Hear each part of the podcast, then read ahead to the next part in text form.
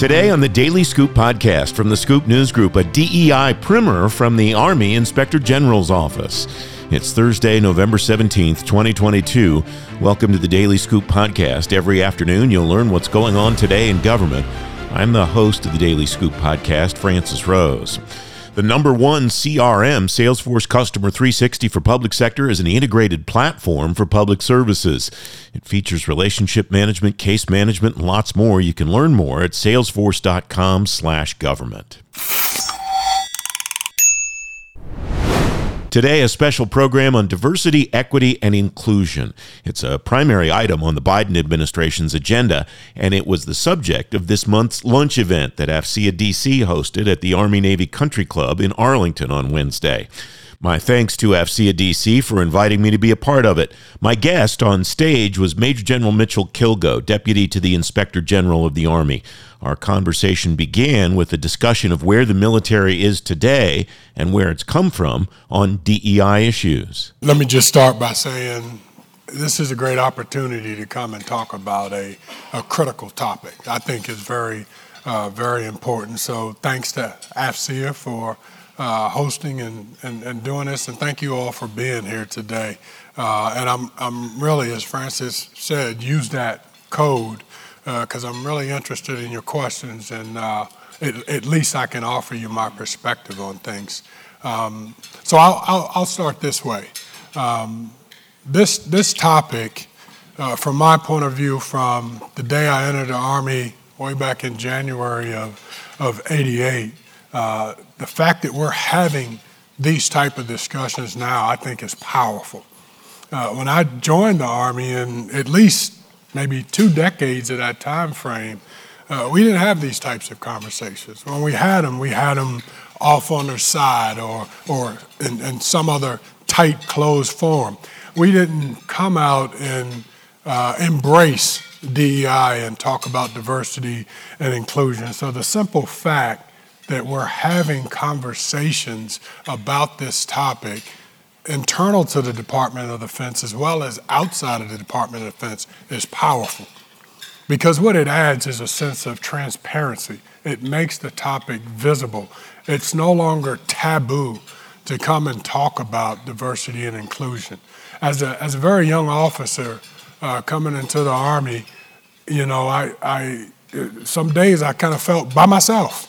All right, my first my first organization uh, of the 44 officers in there, I was one of four black officers uh, in the organization. There were no other minorities uh, in uh, in leadership, key leadership positions on the officer side, and so as you can imagine. Uh, in a large infantry regiment, and you're just getting started, it's kind of hard to find yourself and relate. Um, but one of the officers in that organization, it just so happened that uh, I graduated from high school with his sister, and I knew his baby brother. We're both from Newport News, and so um, that was somebody to help me, and we we had great discussions, and he just helped helped me get through that first year mm-hmm. uh, of being in the service until I could, you know, get to other places and see the the broader army. Um, but we've come a long way since then, and to your question, we're on the right path. Um, we, we may be a little late getting here, but as I highlighted, the fact that we're here and, and that is a, a good conversation, a broad conversation, is important because the Army represents a society, right? Um, and if you just look at the Army and, and how we're made up, uh, society is made up that same way. And, and the way I view it is, it's more concentrated in the Army because we're not as big as the 320 million people that live in the country. We're a million uh, person Army. And so it, eh, we have more opportunities to deal with diversity face to face. you know, the background that I come from, or you come from, or another person comes from, we're forced in a foxhole together. Uh, and it's what I think makes us great. Mm-hmm. Uh, and I think the Army evolves. Uh, and in some cases, I think we evolve faster than society does because I've always viewed the Army as a proving ground when it comes to bringing people of different backgrounds together. And after a little while, you know, uh, we do very well together because uh, it's about building teams, effective teams, because we are a profession of arms. We can't ever forget that. Uh, and if we allow divisiveness into our ranks, uh, we struggle when we have to fight for the nation. Mm-hmm. When you had those conversations early in, in, your career that were kind of off to the side, they were not transparent, uh, almost secretive from the way you described yeah. them. Uh, what was how has the tenor of those conversations differed between those and now the transparent, open conversations, yeah. the dialogue that's happening today? So I'll give you this perspective. So uh, coming through the basic course, uh, uh, my TAC uh, in the basic course was a uh, uh, African American captain, a combat arms guy, and one of the things he would always tell the young black officers are, okay, when there'd be a group of us together just kind of hanging out because you know that's, that's kind of what we did. You know you gravitate to what you know and your comfort level. And he would always bust in and said hey okay two man rule. Okay and the first time you asked what, what in the world is the two man rule? Uh, but what he told us was hey uh, okay if there's more than two of you all together then that's not a good optic right that didn't sit well with me. But that was the optic. Okay, what are you planning? What are you up to? Kind of deal. That was his view. He was a very senior captain at the time. He was a captain promotable, but that was maybe where the Army was at that time. Mm-hmm. And you fast forward to uh, a couple of years ago when the current Chief of Staff of the Army, General McConville, uh, came in, and one of the first things he said was, hey, people first. Yeah, the, the number one uh, priority is, you know, winning wars for this nation and protecting the nation. However, uh, our focus is people first, and that introduced project inclusion. And what I did as a two star commander was in large forums and very small forums begin to have discussions about diversity and inclusion with the workforce. Very open, very transparent, uh, not in a tight corner in a small room, but wide open. I did town halls at Aberdeen Proving Ground with the entire community, all 28,000 of them. And we talked about diversity and inclusion, especially a town hall that was, I would say, tense uh, following the, uh, uh, the death of George Floyd. Uh, and so we immediately got out there and had that discussion uh, and I wind up writing a small article for the paper uh, at Aberdeen because of uh, an event that we had that was happening on the net with members of the community that was not good, mm. very divisive. Uh, uh, and so I scheduled a town hall so we could talk about that and just open and invited people, send your questions, and I'll, I'll tell you what I think so that if this is the view of some outside the gates of Aberdeen Proving Ground, it won't be the vision inside. So it's, it's getting after the culture that we need to change or needed to change at that time, where everybody felt so emboldened, emboldened to talk about very divisive things that were harmful to us. Uh, and so that's just, you know, kind of from the start, and as we got to the end, and those conversations was very welcoming, very inviting. Uh, I got some comments that made me sit back in my yep. seat, or some questions that, you know, made me go, "Whoa, okay, we still got some hurdles mm-hmm. to, to, to, jump over." Uh, but the way I looked at it was, you know, maybe a decade ago, you would have never asked your senior commander that mm-hmm. question uh, in a public forum. But now you are, which means you're willing to talk about it. And then uh, I can address it, but not only can I address it, everybody that's listening can now address uh, that thought mm-hmm. and get in on the conversation. And I just think it makes us better. That goes back to the word that you used a few moments ago that seems to be an important theme, not just in what you've talked about so far, but in every conversation I've had people in government, people out of government, whatever, about this issue, and that's transparency. Right? Absolutely. Absolutely. Why is that such a critical component of this, General? Because it, it is the, one of the fundamental foundations of trust. right? We, we have to trust uh, one another. And, and when I say trust, that doesn't mean we have to agree, right? We can always agree to disagree. Uh, and because we come from different places, we're going to have different views. But again, if you're transparent in how you're approaching a thought, and sometimes as a senior leader, what you want me to do sometimes is listen. Listen. Open your ears, close your mouth, use one of those other senses, and listen to what I have to say uh, because I may introduce a perspective to you that you never thought about before.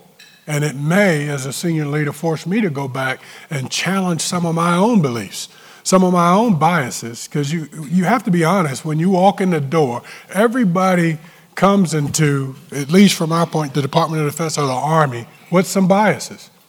And it's fundamentally based on your background, right? Uh, I grew up in predominantly black neighborhoods. I'm a graduate of a historically black college and university. Uh, my intermediate school and high school was about uh, 60 40, uh, 60% white, 40% minority, but every other school outside of kindergarten and first grade that I went to was 85% black. Okay? And so you have to, I came, and I admittedly, I have to say, yeah, I came in the Army with some biases. Um, but through serving and through meeting and identifying with other people, through my own uh, upbringing uh, from a, a, single mom, parents divorced when I was five, raised three of us, uh, and the focus was always judge people for who they are, not what they look like or what they believe in, right? We all have a judge, and it ain't here. Yeah, that's right. Right? It's the Almighty. It's going to judge us, so we don't need to judge anybody else. Uh, so you know, if you treat people with kindness, you'll get kindness in return. If you open your aperture and open your ears, you'll begin to learn about people and what drives people. And, and that, again, that helps us. It makes us better. And, and it's just, my view has always been it's productive, right? And it allowed me to wipe away biases that I had when I enter and begin to engage people to challenge some of their biases uh, and seek the same things that I was, right? That's what makes us a powerful country. It's what makes uh, our services, what makes our army better, because without that, we lose a decisive advantage, mm. right? And, yes. and it's, it's, just a firm belief of mine. That's excellent. Um, one of the reasons I love this audience, General, is the questions are already, they, you listen well, you take orders well. questions are already coming in, so keep them coming. Um, one of the things I wanted to ask you about before I, I start going to the questions, because I'll do that in a second, there are a bunch already. Um, what's your sense of progress specifically that the service, and I know you can speak to the Army, yeah. um, that the Army is making on building that pipeline, especially yeah. in uniform? Um, a lot made of uh, how they're changing promotion boards mm-hmm. and so on. Do you see that that's working and that that's achieving the desired results?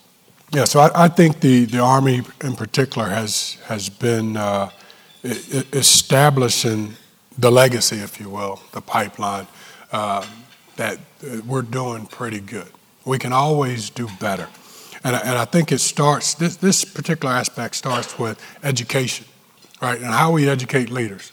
And, and when I say leaders, I'm just not talking about folks like me that has been fortunate enough to put a star on their chest right? I'm talking educating leaders at every echelon uh, that we serve in, military as well as civilian. Because, you know, being a communicator, uh, a lot of the organizations that I've had the opportunity to serve in, there's just as many civilians as there are military. And, and one of the things we always say is, hey, leverage the civilians that are there, because I've been mentored by a lot of civilians, leverage them because that's the continuity of the, of the uh, organization. But uh, what I found at a young age, and what I would tell you is yes, leverage, but also challenge and trust and verify. Uh, because as green suiters, we rotate, right? So I may learn something here, touch some leaders here, and I'll take that with me to the next organization and bring that to help change. Uh, we've got some folks that's been in the same organization for 25, 30 years. I've served for almost 35 years now And we have organizations where, on the civilian side, they've been in that place for 35, 40 years, right? So, how much change is really sprinkled into that organization when you talk about changing the culture uh, of an army or of a service, or if you're on the other side of a company? And so, you know, people evolving, bringing different experiences, also helps you generate and change culture. So as a leader, one of the things that I find that, you know, embrace, but also challenge and educate those folks as well, right? Because simply because you've been doing something for 30 years doesn't make you a great leader. Uh, if you've moved up in the ranks, it says you really know how to manage, but it doesn't necessarily say you really know how to lead, right? And when you get to that point, you're now beginning into you have organizational leadership, right? And there's education. Army gives you education to help you get to that. And you have personal leadership, right? And sometimes the Army helps you with that aspect. But that's really you digging in, getting to know your folks, what drives them, where their weaknesses are, where you need to educate them more, right? How you bring them into the fold. So the combination of those two things and educating folks on that becomes very powerful. And Army says, I want you to mentor. Right? I want you to mentor. We have programs that uh, says we're gonna mentor, and every organization that I've walked to, walked in has had a mentorship program. But if you're on the receiving end of that, you sit back and you think, how do I how do I get a mentor? Right? When you and I talk, I told you, uh, my, my first mentor was a six foot six white guy from South Carolina. What was I looking for? I was looking for, you know, a black officer that could help and teach me how to manage the environment that I was in. But at the time and very early on, remember I talked about the two man rule, mm-hmm. I didn't have one that was willing to attach to me, right? I just didn't. But what I found in this particular mentor uh, was someone who didn't look like me, but we had a lot of things in common, right? And I immediately knew he cared mm-hmm. because he was the first person in the Army. Now, think about this again big dude, South Carolina, was the first person to have a conversation with me about race in the military right? I didn't get that from somebody that looked like me or, or another minority. I got that from him. It immediately generated a sense of trust. And I could talk to him about anything. Uh, and like other mentors that eventually uh, that I uh, got that looked like me, they're family, mm-hmm. right? They're, they're, they're, family. And so that's what you, that's what you want in, in mentorship. So I, I tell our youngsters, um, you know, if you are a brand new lieutenant or a young sergeant or a warrant officer one or two, uh, okay, I'm, a major general now. I can teach you, but there's a lot of space between where you are and where I am, and a lot of things has changed since I was at that level. But I'm going to connect you to somebody that can help you, and I'm going to help you find some coaches. I'm going to help you find some mentors. And, and from a sponsorship standpoint, I'll sponsor you, but I'm going to give you some coaches and teachers and maybe tie you to a mentor uh, that's not going to soon retire, that's going to be around to help you through your walk. Because you're going to learn from them, you're going to learn from your own experiences, and they may not ever open a door for you, but they're going to empower you with knowledge that are going to help you be successful right? Or before you make that decision, somebody that you're comfortable reaching out and talking to and saying, hey, sir, hey, ma'am, what do you think about that? Before I jump off this cliff, give me some perspective on this first. And then you listen, and then you, I always tell them, now you make your own decision. Mm-hmm. Don't do it because Kilgo said do it. Trust your gut. Yeah. Right? But just take in what I give you. And I always also say, now I want you to call so and so and have a conversation uh, with them. And you don't have to tell them you talk to me, but you call and get that perspective and then get to the place where you think you need to be and make that decision. Your first mentor, six-six South Carolina guy. What can someone who's in his shoes today, or what can someone like me learn from that exchange? How did he approach you? How did he signal to you, this is okay? I want to be transparent. Yeah. I want to have these conversations, and I want to give you opportunities. Yeah, so so the first thing that's funny. so the first thing he told me, you know, he was a basketball player in, in college. I was a football player uh, in college. I was very brash. I was, uh, uh, you know, in the places where I grew up, I leveraged being 6'1", you know, 215 pounds and muscular. I leveraged that. That was the first thing I used was my physical characteristics, right? Um, and he grabbed me and he said, "Hey man, you know you got a lot of talent and potential, but one, you, you, you need to control that temper, uh, and and you got to calm down a little bit. You you got to calm down. We we need to woosah you. You know, we didn't have woosah then, but that's what he told me. He said, "Hey, uh, I I see a lot of me in you, and uh, I'm going to pull that out of you because if you don't adjust how you are sometimes, um, you're not going to survive. And, and, and the main thing was if you said something to me that I really didn't care for, you could tell, right? You could tell. Those folks who know me, Rick Pena out there, knows what do I do, Rick? I smile all the time, don't I? Right? That's one of the things he taught me. He said, hey, you have a great smile, and I don't know about that laughter, right? but what he told me was use your smile so that people can't read when you're disappointed, right? And and uh, and so he that that's one of the things he forced me for the first time to really look at what message am I am I sending off? And every time throughout the years that I made a mistake when I wasn't happy with my team, I'm not a yeller, not a screamer. I became very mellow and but you knew when I was not happy. And every time somebody had a complaint about me on those days was they would come back and say, and I would ask, okay, so what did I say that was bad? Sir, you didn't say anything bad, but you looked very intimidating. Right? And, and so that put me in check. Mm-hmm. Okay, that's not the message I want to send because I want to be warm and inviting.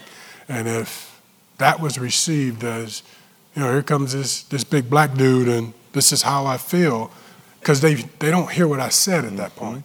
So that aspect of mentorship, leadership, you know, you got to go back and recheck yourself, but it's all about having someone as well that will come back to you and say, and feel okay with saying, hey, sir, can I talk to you? Mm-hmm. And you actually listen to what they say and then adjust uh, based upon that.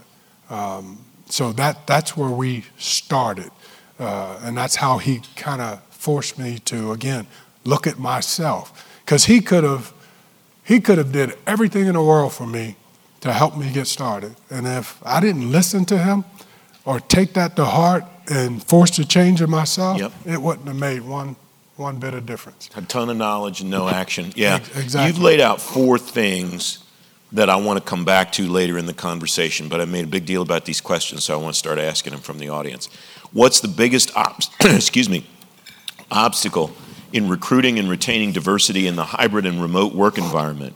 Or is it an advantage for businesses as opposed to government and, and military in particular?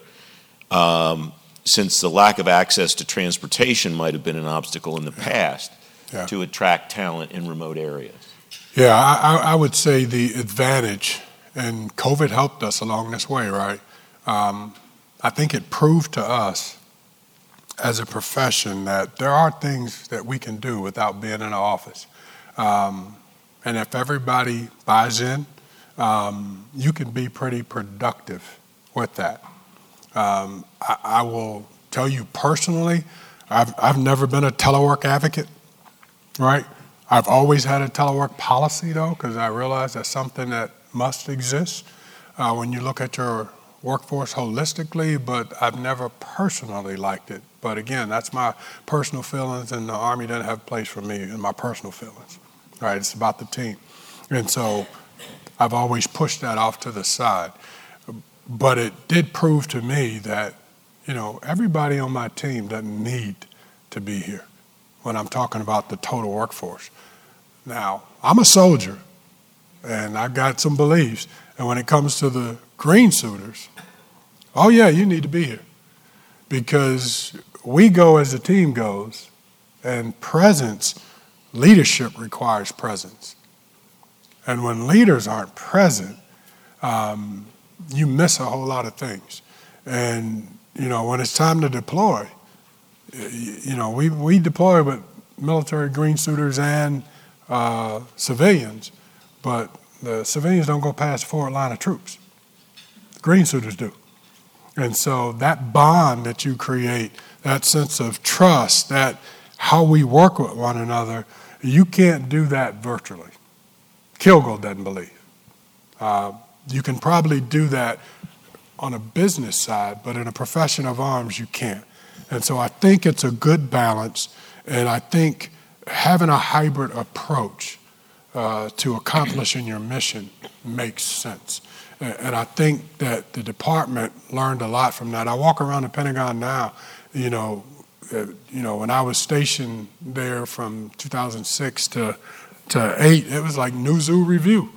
You couldn't walk uh, three feet without bumping into somebody you knew or slipping over, slipping and sliding. You know, I go into office now and there are like six people on that whole corridor where the IG, the Surgeon General, uh, and the Judge Advocate is. And it's just, but we're getting work done. So it's different and it's a new culture that we've got to embrace. Uh, but I, but I think as long as we stick to a hybrid approach, um, and stay open minded that this does work and we can execute business this way, uh, that uh, will be successful. Uh, next audience question. I believe. I believe the DoD is still male heavy in senior positions. Anecdotally, I personally heard from female officers who were harassed, passed over, had terrible negative experiences from white male superiors, sometimes in the presence of coworkers. Have you heard similar stories? And what advice would you give the women who are still struggling? What can DOD do to address this issue? That's a tough question. And, you know, so don't interpret what I say the wrong way. the first thing that I would tell you is look, the Army's a, and every service, we're learning organizations. Um, so that's up front. We learn things as time passes and as conditions change. And sometimes we're slow to get there. I personally have never observed a negative situation um, that didn't go unchecked because I was there, I checked it, right? But I know that it occurs because I mentor uh, a lot of females, non commissioned officers, warrants, and, and officers as well. Uh, and so, and I've given them advice on how to deal with these situations and in some points have engaged on their behalf to help and assist. Look, it, it happens. It absolutely does. And it's not something that we're proud that that happens internal to our ranks. Uh, and because we are uh, the Army or the Air Force or the Marine Corps or the Navy or the Space Force, uh, the, the microscope on it is much more magnified as a result because we represent something different. It happens outside the gates all the time, uh, and it goes unchecked. But what, what I will tell you is, uh, as a leader, I'm responsible for checking that behavior when I see it. Again, and it gets to the education. How do you educate leaders that this is not acceptable? All of us, the ones in uniform, the ones outside of uniform, uh, our DoD contractors that we bring into the work, workplace, this is not acceptable. It gets to how do you change the culture of a force? It takes time.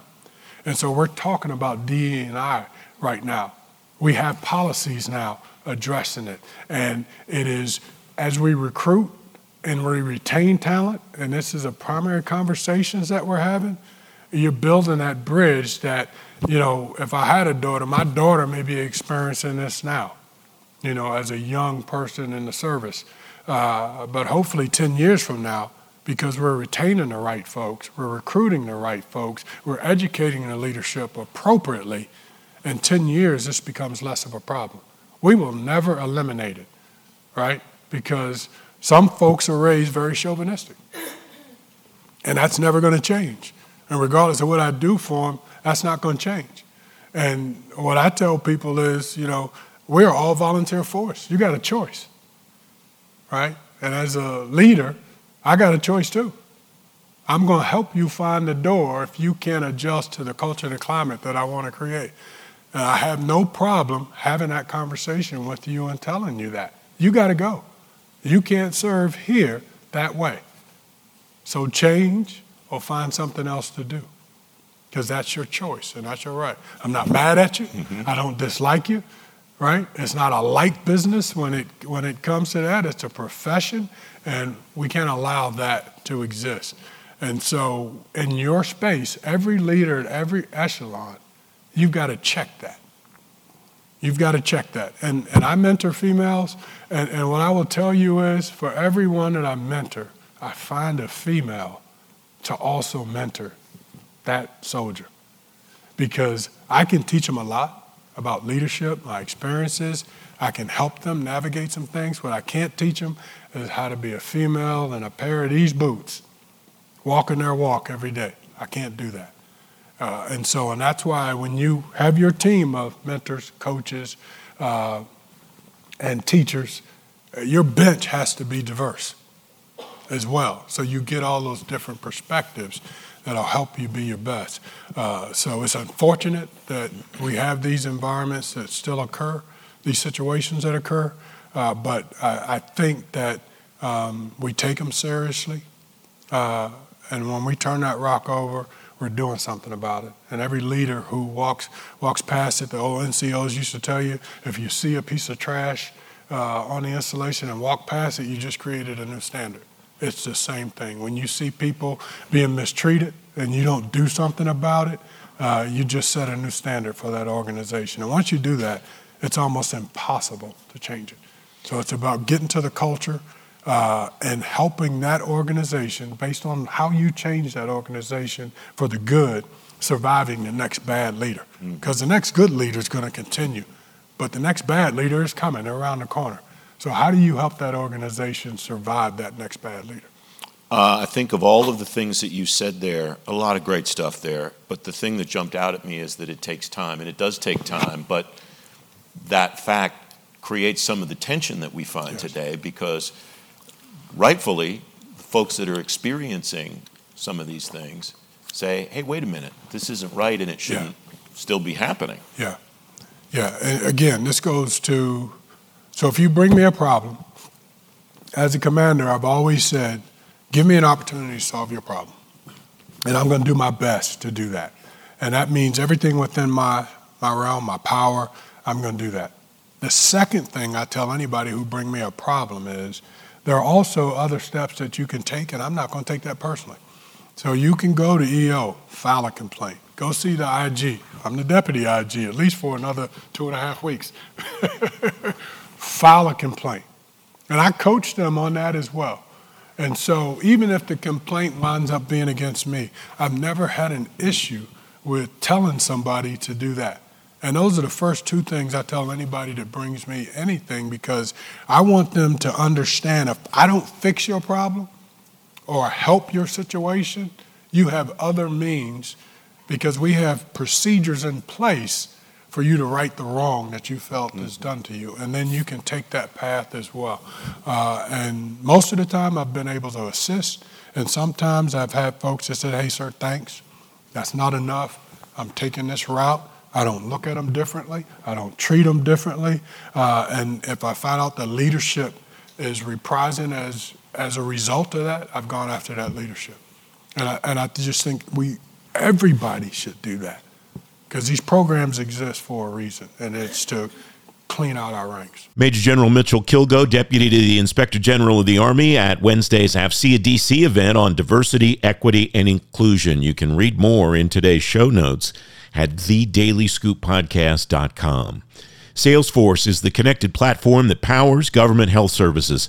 Salesforce helps public entities engage with their health constituents on a single intelligent platform to improve care outcomes from anywhere. You can learn more at sfdc.co/psh.